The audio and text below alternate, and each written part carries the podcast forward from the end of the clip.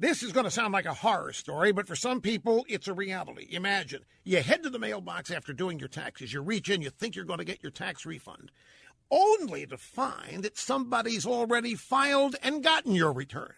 Identity thieves can use your personal information to file for your refund or commit other forms of ID theft. Now, last year, the IRS identified approximately $4.1 billion in suspected tax refund fraud due to ID theft. Now, thankfully, there's Lifelock. With Lifelock, you have access to a team of U.S. based specialists who know the steps to take to fix identity issues, whether it happens during tax season or any other time. Of course, no one can prevent all identity theft or monitor all transactions in all businesses, but nobody is better than Lifelock. Join now, 10% off by using promo code RUSH. Call 800 440 4833 or go to lifelock.com, use promo code RUSH, and save 10%.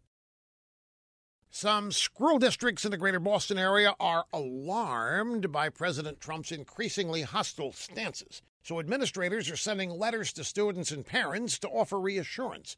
Now, what are the president's increasingly hostile stances? Well, there are three, according to the Boston Globe. The first is President Trump's executive order pausing travel from seven East nations until we square away our vetting process because ISIS has threatened to infiltrate the refugees and carry out terror attacks on our soil. The second Trump hostile stance is his executive order strengthening border security and directing ICE to enforce existing immigration law, particularly when it comes to illegal immigrants with criminal records.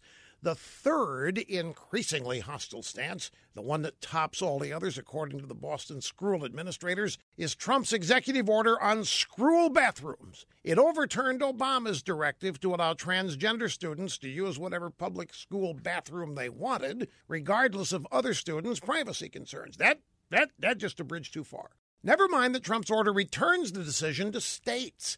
Never mind that school districts like Greater Boston can implement whatever policy they want without federal intervention. Now, these Northeast liberal elitist educators claim that protecting the country against terror attacks, enforcing existing immigration law, and allowing states to choose their own transgender policies, this is hostile. These people are hostile to reality.